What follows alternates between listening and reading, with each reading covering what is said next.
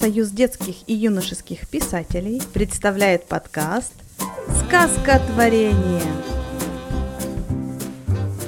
Друзья, новый эпизод подкаста «Сказка творения». Сегодня у нас в гостях потрясающая Елена Хрусталева, режиссер, детский писатель и много всякого другого вы еще потом в процессе поймете. Елена, доброе утро! Доброе утро, Анна! Очень-очень рада с вами пообщаться. Настроение вижу отличное, ну все как всегда. Прям да. сразу и начнем, правда? Да. С детства вы мечтали стать актрисой, и я тоже мечтала стать актрисой. Но в отличие от меня вы стали. В Новгородском детском музыкальном театре «Синяя птица» вы играли капризных и вредных царевен, веселых зверят, гномов и брошенные игрушки. Были бессменные, почему-то первый раз прочитала бессмысленные. Ну, просто потому что роль Снегурочки у меня тоже была, и это грустно, лично для меня, на новогодних спектаклях. Именно тогда вы научились общаться с детьми и поняли, как и чем можно удержать их внимание. Какой, на ваш взгляд, самый главный секрет удержания детского внимания? Угу.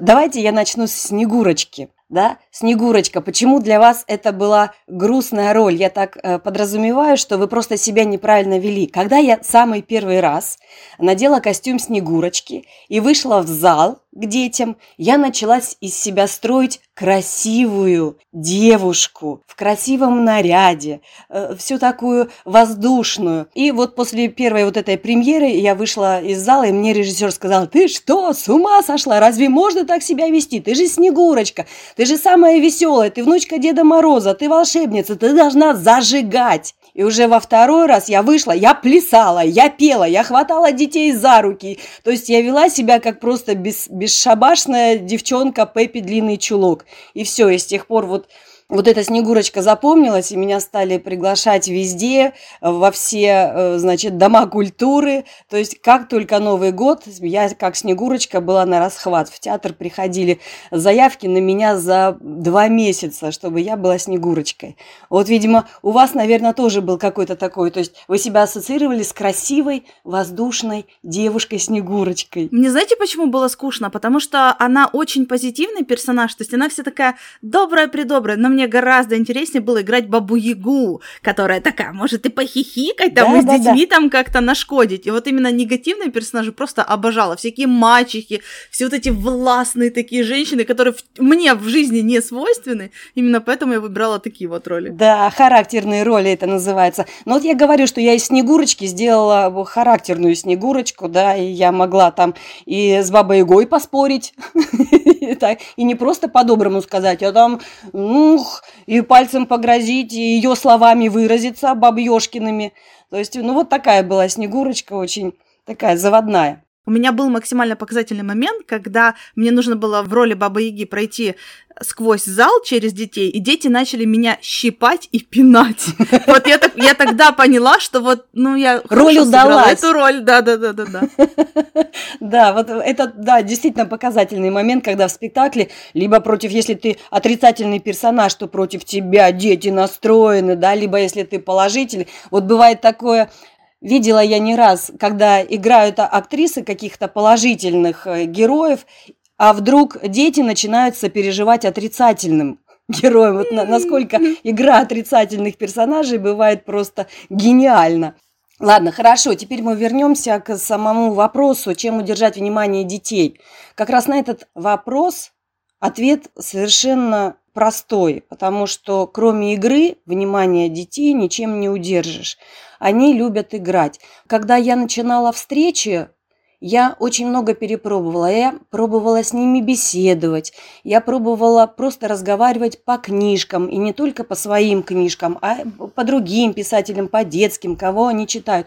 Но у детей они очень мало держат внимания. Очень мало. 15 минут они начинают грустить. Поэтому с ними начинаешь играть. И самое главное, включаться в игру, включаться, как, как будто вот ты сама ребенок.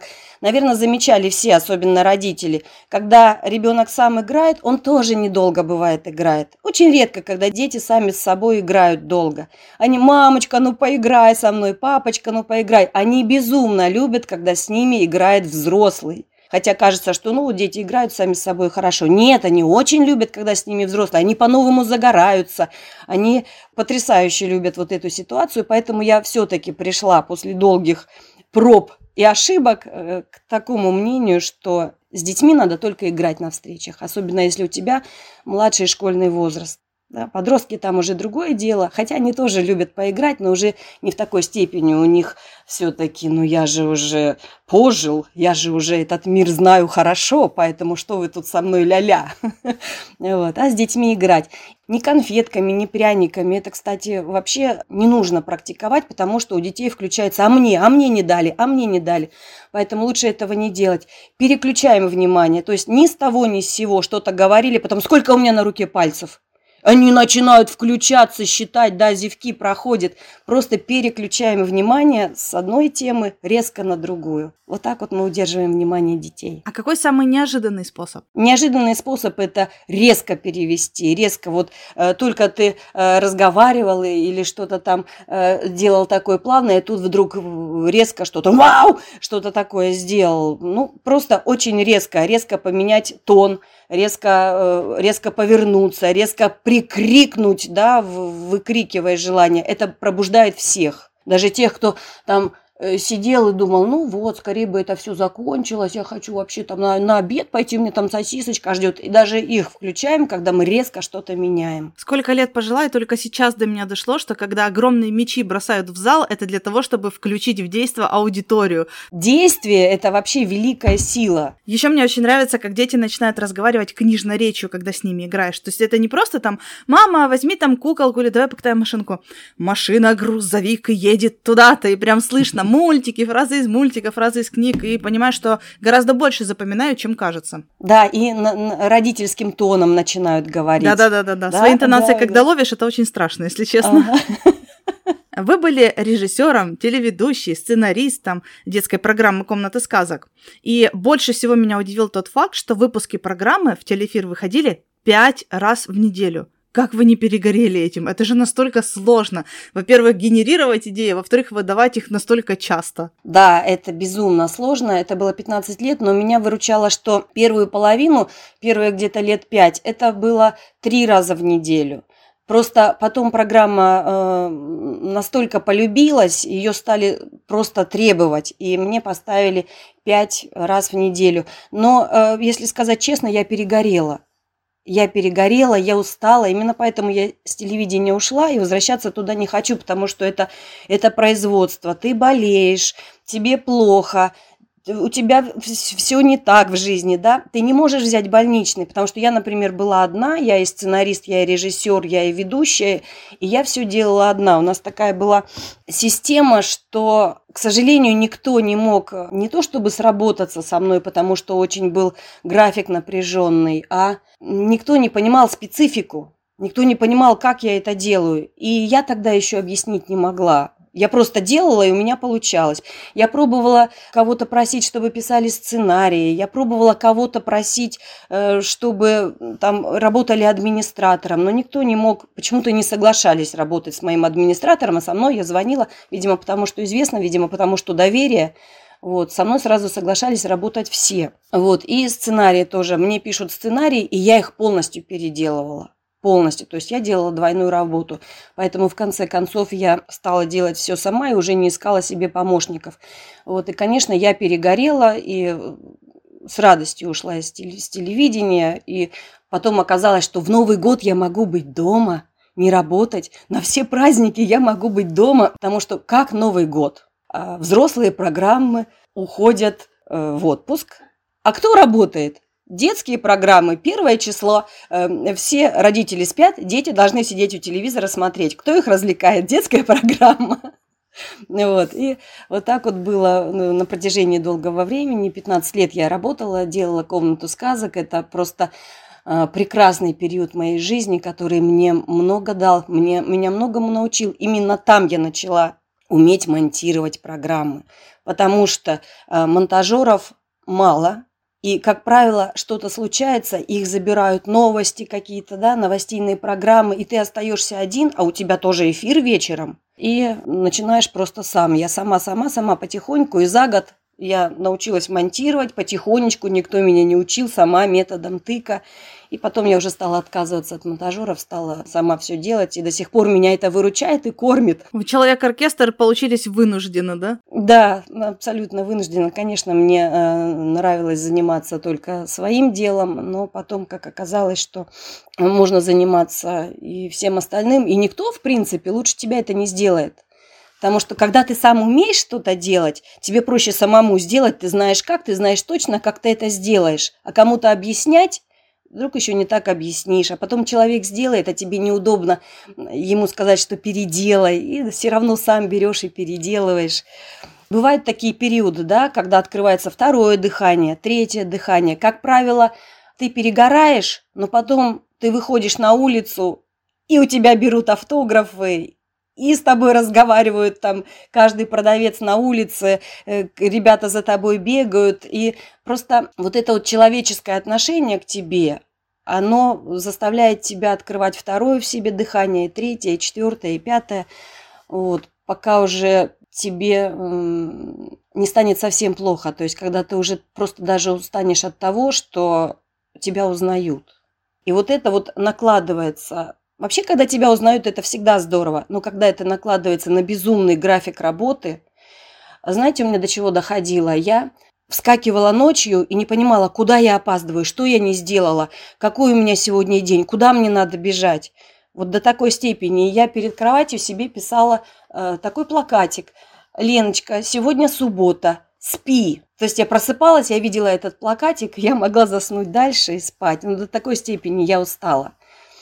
Ну ничего, а э, с точки зрения того, что пять раз в неделю у меня пять сценариев было, тоже очень тяжело. Но здесь зато я привыкла работать, не дожидаться музы, не ждать э, прилива творческих сил. Я должна была сесть и написать. Когда-то это получалось здорово, когда-то это получалось вымучено, но мы, у меня была очень хорошая актерская команда, и мы, э, например, на съемках я говорила ребятам режиссерски, вот здесь то, то подтяните, то, то, и мы актерски отыгрывали то, что не очень получалось в тексте. Вот, поэтому как-то вот всегда... Ну, тут все сложилось, и команда у меня была актерская хорошая. А были у вас какие-то ритуалы, которыми вы себя настраивали? Нет, ритуалов не было. Я садилась. Просто садились и работали. Да, я сад... У меня, знаете, еще такая штука есть. Я очень хорошо поддаюсь временным рамкам. То есть, если у меня э, стоит задача к такому-то времени такое-то сделать, вот что бы там ни случилось, да, есть у меня муза, нет, я сяду и сделаю.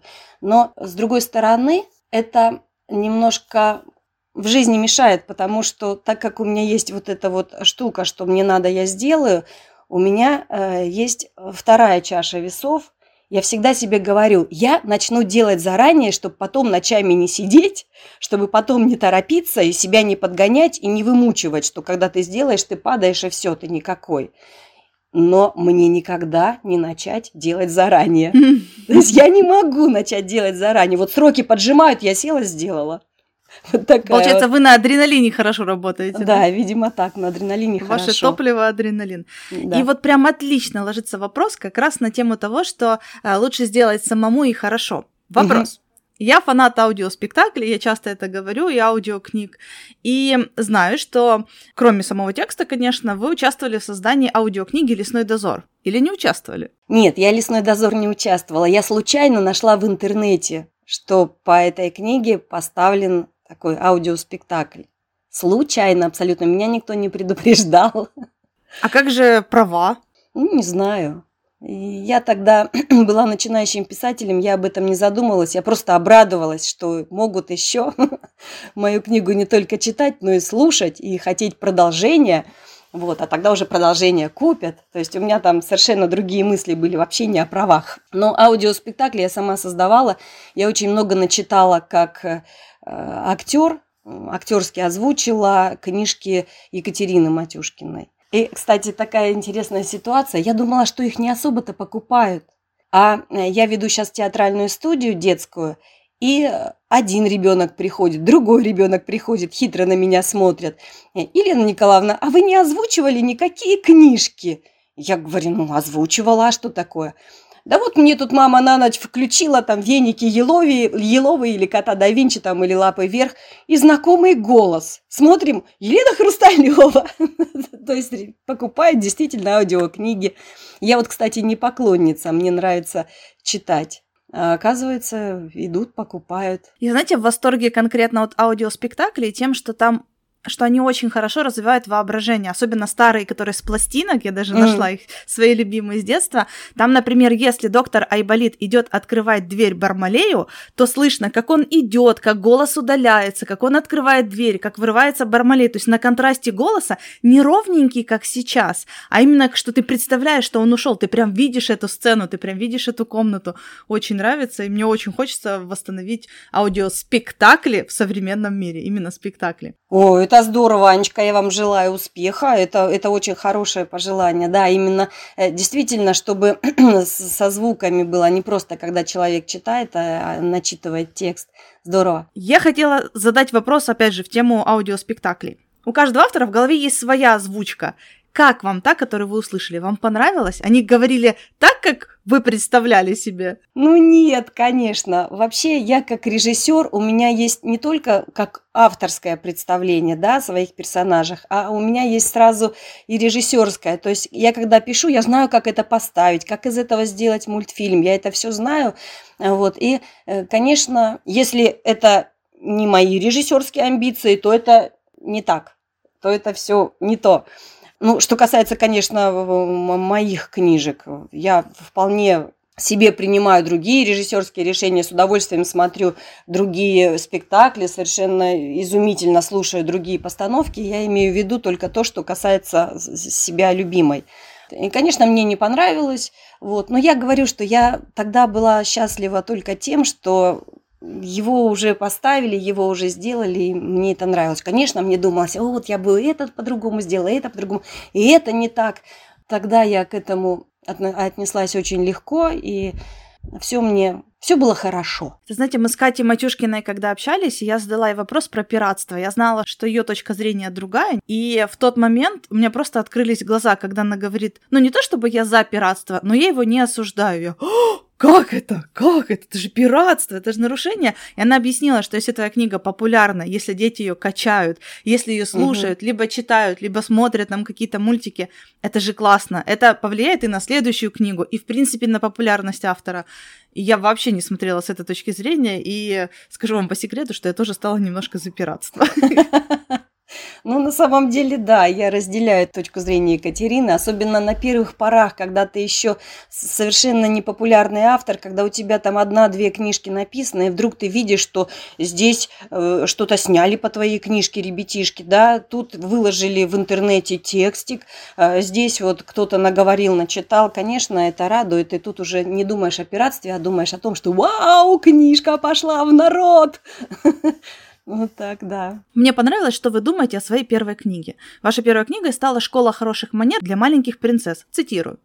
До этого я, конечно, читала книги, где детям рассказывали, как себя надо вести, но все это казалось мне очень скучным. Я написала сказку с веселым детективным сюжетом. Да, я пишу развлекательные истории. Серьезной литературы у нас много, а развлекательных книжек, книжек достойных, где за серьезными вещами скрываются настоящие серьезные ценности, не так много. Рассказываете вы в интервью. Я правильно понимаю? Лучшая детская книга это веселая? Но здесь я говорила, знаете, с точки зрения, как сказал Вольтер, да, все жанры искусства хороши, кроме скучных. Но дело-то в том, что для всех людей все мы разные, и кому-то весело читать ха-ха, Кому-то весело читать ужастики, кому-то не скучно читать просто драмы, кому-то не скучно читать жизнь замечательных людей. Я вот с этой точки зрения говорила, а не с точки зрения, что все книжки должны быть хохотушками. Конечно, да. Еще раз повторю, что книга должна быть не скучной, иначе мы просто э, не научим детей читать. Маленьким детям э, даешь книжку, ему скучно, у него откладывается книжка, это скучно. Да, я буду собирать лего, я буду что-то что-то делать, то только не книжку, потому что это скучно. Но еще раз говорю, что все мы разные, все детишки разные. Кто-то любит просто похохотать, кто-то любит напугаться, а кто-то любит приключения. Вот этот туда побежал, а этот сюда побежал, и этот вот туда побежал, и здесь вот такой экшен. Кто-то любит вот такое, да, собрание побыстрее на, набегать и побыстрее прибежать. Вот, я с этой точки зрения говорю, что не должна быть скучная литература детская, да. Второе откровение за наше с вами общение. Получается, что когда нам рассказывали, что в ужастиках, вот именно когда вы пишете прям ужасы, социальные или еще какие-либо, а, когда автор делает какую-то хохму, ну да, это как бы специально он делает, это специальный маневр для того, чтобы разрядить немножко обстановку и дальше накалять еще выше, то можно сказать, что ужастики это тоже весело, и получается как раз вот эти вот веселые моменты и добавляют ужасов книги. Действительно. Ну да, да. Просто есть некоторые люди, которые, не знаю, может быть, что-то не хватает в жизни. Я вот, например, ужастики вообще не приемлю. У меня очень такая психика, я потом буду долго думать, мне будет везде казаться. Это я поняла еще в подростковом возрасте, и как только даже фильм пошел саспенс, да, пошла музыка, я понимаю, сейчас будет ужастик. Я тут же переключаю, потому что мне не хочется испытывать потом вот этих для меня негативных эмоций. А у меня есть знакомые, которые наоборот, они хватают эти негативные эмоции, у них они каким-то образом перерождаются в положительные. То есть им хорошо потом. Они не боятся темных углов, им хорошо, они потом даже хихикают, а этот как выпрыгнул, а тут такая, о, о, о, май гад. Подождите, и вот они вот, они с другой точки зрения смотрят. Они смотрят с точки зрения, хорошо, что это не в моей жизни произошло, Может быть, да. Общий тираж лесного дозора в первый же год составил Вслушайтесь, 45 тысяч экземпляров в первый год. А школа в 2014 году была переведена на немецкий язык. В чем ваш секрет успеха? Как достичь вот таких вот допечаток? Мне тогда повезло. Тогда вот эта серия, в которой я печаталась, прикольный детектив, она еще вот, это было не самое начало, но это были первые вагоны паровоза. И их прямо раскупали, как горячие пирожки, потому что э, не было еще таких книжек с таким закрученным детективным сюжетом, так хорошо оформленных, да, таких красочных.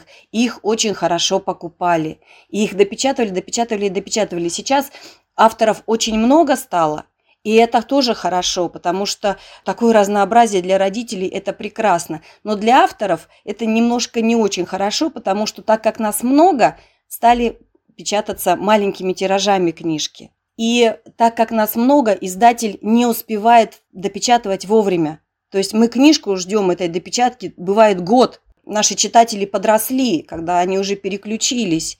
Вот, и поэтому тиражи стали меньше. И вот мне кажется, что это просто не успевают издатели, не успевают уследить. Например, у меня есть книги, вот, которых я жду, и я постоянно напоминаю редактору, когда допечатка, когда допечатка. Я ее бедную просто с ума, наверное, свожу. Он скажет, надоедливая какая. Вот, но тем не менее я добиваюсь. И Например, вот сейчас э, вышла допечатка моей книги про э, солнечного дельфиненка, тайна солнечного дельфина, и я ее ждала полтора года допечатки. Она очень быстро продалась полтора года назад, но полтора года все никак, все другое, другое, другое, то есть очень длинная очередь поэтому и тиражи стали меньше. Много книг. Это хорошо для родителей, но вот, к сожалению, для писателей вот так. Надо писать все новое, новое, новое, и не ждать допечаток. А допечатки будут приятным бонусом. Да. Да. Но все равно грустно, что читатель вырастает и переключается на другую литературу. И казалось бы, это вот, вот он, сейчас он возьмет и прочитает эту книгу, но найдутся другие дети, так что все Найдутся другие. Янечка, очень хорошо, что, знаете, я о чем думаю, когда уже читатель вырос и начинает читать другие книги. Значит, мы какие молодцы, мы увлекли его чтением на начальных порах, да, это вот опять к тому, что детская литература не должна быть скучной. Он понял, что книга это не скучно, это здоровско, и он читает читает серьезную литературу, читает Достоевского, радостно. И, кстати, обычно мы читаем своим детям в начале, да, в детстве, а то, что мы читали в своем детстве. Так что потом Елена Хрусталева выстрелит там через сколько-то, через 20 лет или там через 15 лет. И первая книга, и вторая книга, и третья, все будут скупаться и делаться коллекции целые, потому что вот книги моего детства, так хорошо, так приятно. Я в этом уверена. Да-да-да, я буду к кому-нибудь приходить в гости и смотреть там на полке моих книг там. Выставка, Ох, да. Да, выставка, хорошо. У вас есть книга, на которой есть две фамилии, ваша и Екатерины Матюшкиной. Это соавторство? Нет, это самая первая книга «Лесной дозор». На второй книге уже э, нет фамилии Екатерины. Это такой удачный, здоровский, классный пиар-ход. Когда я была начинающим писателем, во-первых, это э, серию курировала, я не знаю, как сейчас Катерина курирует или нет, но тогда она как бы курировала, она просматривала все иллюстрации, чтобы они были э, хорошими, она исправляла художников, она вела очень большую работу с этой серией, с прикольным детективом. Вот, и поэтому то, что ее поставили на обложку моей первой книги, это ее заслуга. Это, во-первых. Во-вторых, она писала четверостишие главам. То есть все стихотворные тексты, четверостишие каждой главе, это тоже писала Екатерина. И, конечно, вот этот гениальный пиар-ход, когда вместе с начинающим автором поставили автора уже популярного, и книга сразу по -по пошла раскупаться, и потом уже мои уже книги пошли раскупаться сами по себе, потому что, может быть, знаете, вот просто фамилия, да, новенького автора, ну, кто-то подумает, купить, не купить, а вдруг не понравится, вот, а когда стоит рядышком автор популярный, сразу покупают и понимают, ага, и вот этот автор хороший, а ну-ка я его еще другую книжку возьму, другую книжку, и покатилось, и пошло.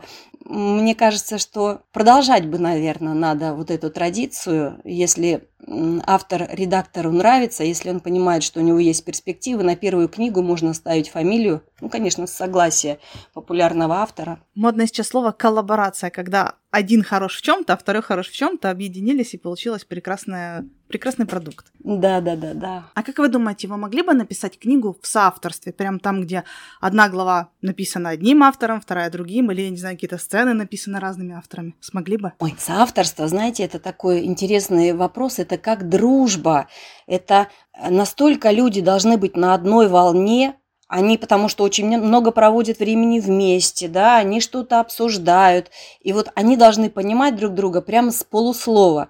И у меня есть такие люди, я думаю, что я, я не пробовала, но мне кажется, что я бы смогла написать, потому что есть люди, с которыми просто вот интересно общаться, и даже не хочется расходиться. Вот, все время какие-то темы, какие-то темы, какие-то вот обсуждения. Вот, это все здорово. Но с другой стороны, я не знаю, я обязательно попробую в соавторстве с, кем-нибудь написать. Просто с другой стороны, я очень э, самодостаточный, индивидуальный человек. Вы знаете, есть такие когда люди собираются вместе, подскажите мне, мозговой штурм, вот, когда говорят, давайте устроим мозговой штурм, все собираются и начинают выдавать разные идеи, какие кому голову взбредут. У меня включается критическое мышление, я не могу. Я сижу, и вместо того, чтобы генерировать идеи, я начинаю, так, вот это вот полная ерунда, вот это вообще не пойдет, а вот это вот имеет место жить, а вот из этой идеи можно вот то-то, то-то сделать. То есть, когда много народу генерирует идеи, я видимо, как режиссер, я начинаю из них сразу что-то лепить, вместо того, чтобы расслабиться и выдать свою. И когда я остаюсь дома одна, вот только тогда у меня начинает мозг работать на генерацию идей. То есть я должна творить одна. Мозговой штурм – это вообще не ко мне. Вот, и я попадала во многие такие ситуации.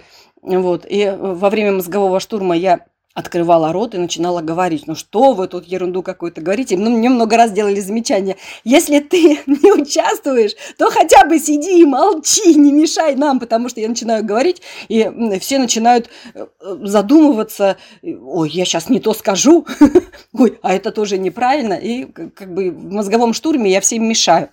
Поэтому теперь, когда собираются мозговые штурмы, я говорю, ребят, я там тихо э, в сторонке послушаю, а потом, если вам хочется мое мнение, я его выдам потом, когда я сама подумаю, сама одна над этим вопросом. То есть не знаю, как получится мне работать в соавторстве, но говорю, что очень много интересных людей, с которыми хочется общаться, и с которыми, мне кажется, получилось бы что-то интересное. Даже та же Катя Матюшкина, мне кажется, что у нас бы получилось, потому что мы э, работали вместе, и нам было интересно, да. Кстати, не может быть неинтересно, по-моему. Да, да, да. Еще от меня вам низкий поклон за экологическую сказку «Приключения Супервата и его друзей». Я просто тоже ярый фанат сортировки и всего вот этого вот. И у меня вопрос, это был заказ или это было прям ваше желание написать на эту тему? Ну, не, не, не просто на эту тему, а в целом на тему развития, не знаю, эмпатии людей к окружающему миру. Нет, Анна, это был, была не моя идея, это был заказ действительно.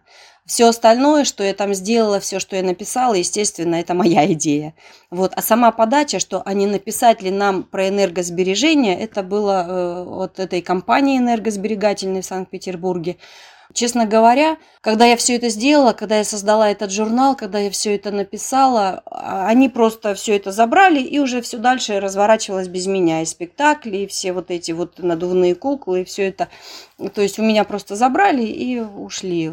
Поэтому э, я даже не знаю, что сказать об этом проекте. Конечно, он здоровский, конечно, прекрасно. Меня тоже очень волнует, особенно вот эти все пластики, вот эта вырубка деревьев, вырубка леса, все как это все происходит, как наша планета бедная от этого мусора задыхается. Это ужасно, и с этим надо что-то делать. И, кстати, сейчас появились очень много таких вот экологических историй.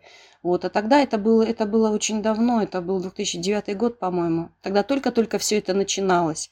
Вот. И когда я это написала, я это отдала и просто стала заниматься своими делами. То есть что-то такого рассказать об этом проекте, как он продвигался, был задуман здорово. Написала я его от души, с большим удовольствием. Придумала этих персонажей, придумала, как детей научить, придумала, что им сказать. Вот, но потом он завершился, и он пошел своей жизнью. Я к нему уже не имела отношения. Книги. Если, пользуясь случаем, их порекламировать, то мои книги для ребятишек где-то от 6 до 10 лет. А особое внимание обращаю на книги про город машинок и Летяева, э, потому что не думайте, что это книги для мальчишек. Нет, они интересны девчонкам, потому что очень многие девчонки там э, садятся на велосипеды, очень многие такие, э, как еще раз говорю, Пеппи длинный чулок, да, вот, да, вот и я такая же, да, я лучше всех парней каталась на велосипеде и разбиралась в велосипеде, и могла его собрать и разобрать, вот, и очень много таких девочек. И у меня там персонажи, и мальчишки, и девчонки, и машинки, и самолетики, и они дружат, и они попадают э, в разные э, истории, где друг другу помогают, где друг друга спасают, где выручают вообще весь свой город и спасают всех остальных машин. Это и девочки, и мальчики герои.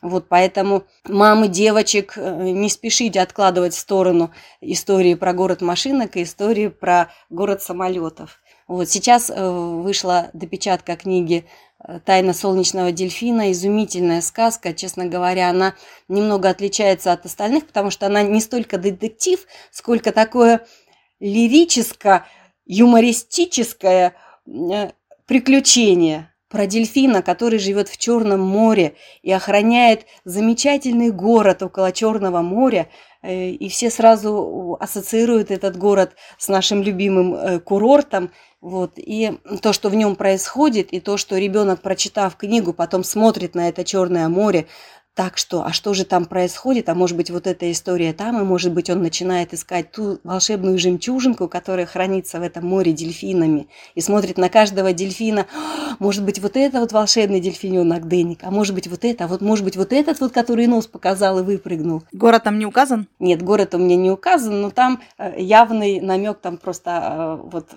он описан, но без названия. Вы заинтриговали, потому что я из Крыма, и я теперь хочу знать, что это за город. Не скажу. Я найду. Я вам напишу и скажу, я поняла, это такой-то город. Хорошо. Готовы к экспресс-тесту? Давайте. Объясните на детском языке, что такое орликин, но не персонаж, а часть сцены, которая. Это такая занавесочка, которая висит сверху, маленькая. Супер, отлично. Какая ваша любимая роль в спектаклях, в которых вы играли, кроме Снегурочки? Ой, мне их так много было, любимая. Любимая роль, наверное, в сказке Иван да Марья – любимая роль Марии, потому что она сначала вредная, бессовестная, капризная и на всех ругается, а потом, когда ее украл э, злодей, она вдруг становится, она понимает э, что-то про жизнь и понимает, что лучше быть, быть в родном доме, э, чем быть в, каком-то Кощеевом царстве, где золото, но где тебя никто не любит по-настоящему. Вот это вот роль Марии, да. Главный секрет писательского успеха. Какой он? В нескольких словах. Работоспособность. Все. Все. Какие ваши творческие планы в пяти словах? Написать очень много книг и поставить мультфильм в шести. Хорошо. Сделать мультфильм. Отлично. Сделать мультфильм. Вот так вот. Я хотела сказать поставить спектакль, но потом подумала, что раз она детская, значит сделать мультфильм. Пусть это будет комбинацией поставить спектакль и сделать мультфильм. Но как бы так как слова были обрезаны, то и так все понятно, что и то, и другое, да? Да. Ну, мы чуть-чуть переборщили. Это хорошо. Елена, спасибо вам огромное. Мне было так классно с вами прям сидеть. Я прям вспомнила, как я вот играла все эти роли в театрах своих. Прям так здорово-здорово. Обожаю режиссеров, актеров и все, все вот это вот окружение. Надеюсь, я когда-нибудь в это вернусь. Очень хотелось бы даже в желаниях везде записывать, что я хочу озвучить мультик или хочу сыграть где-то или что-то вот такое, потому что это прям детство-детство, причем очень счастливое детство.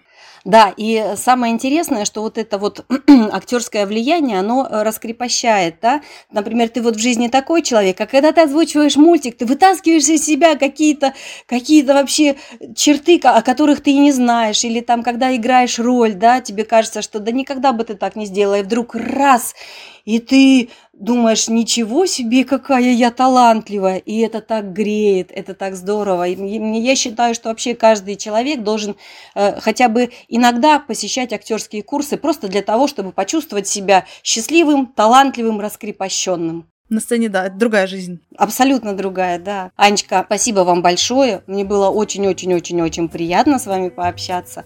Спасибо вам большое. Взаимно, спасибо вам большое. И пусть ваши тиражи будут снова в 45 тысяч каждая книга. Я Ура! Спасибо.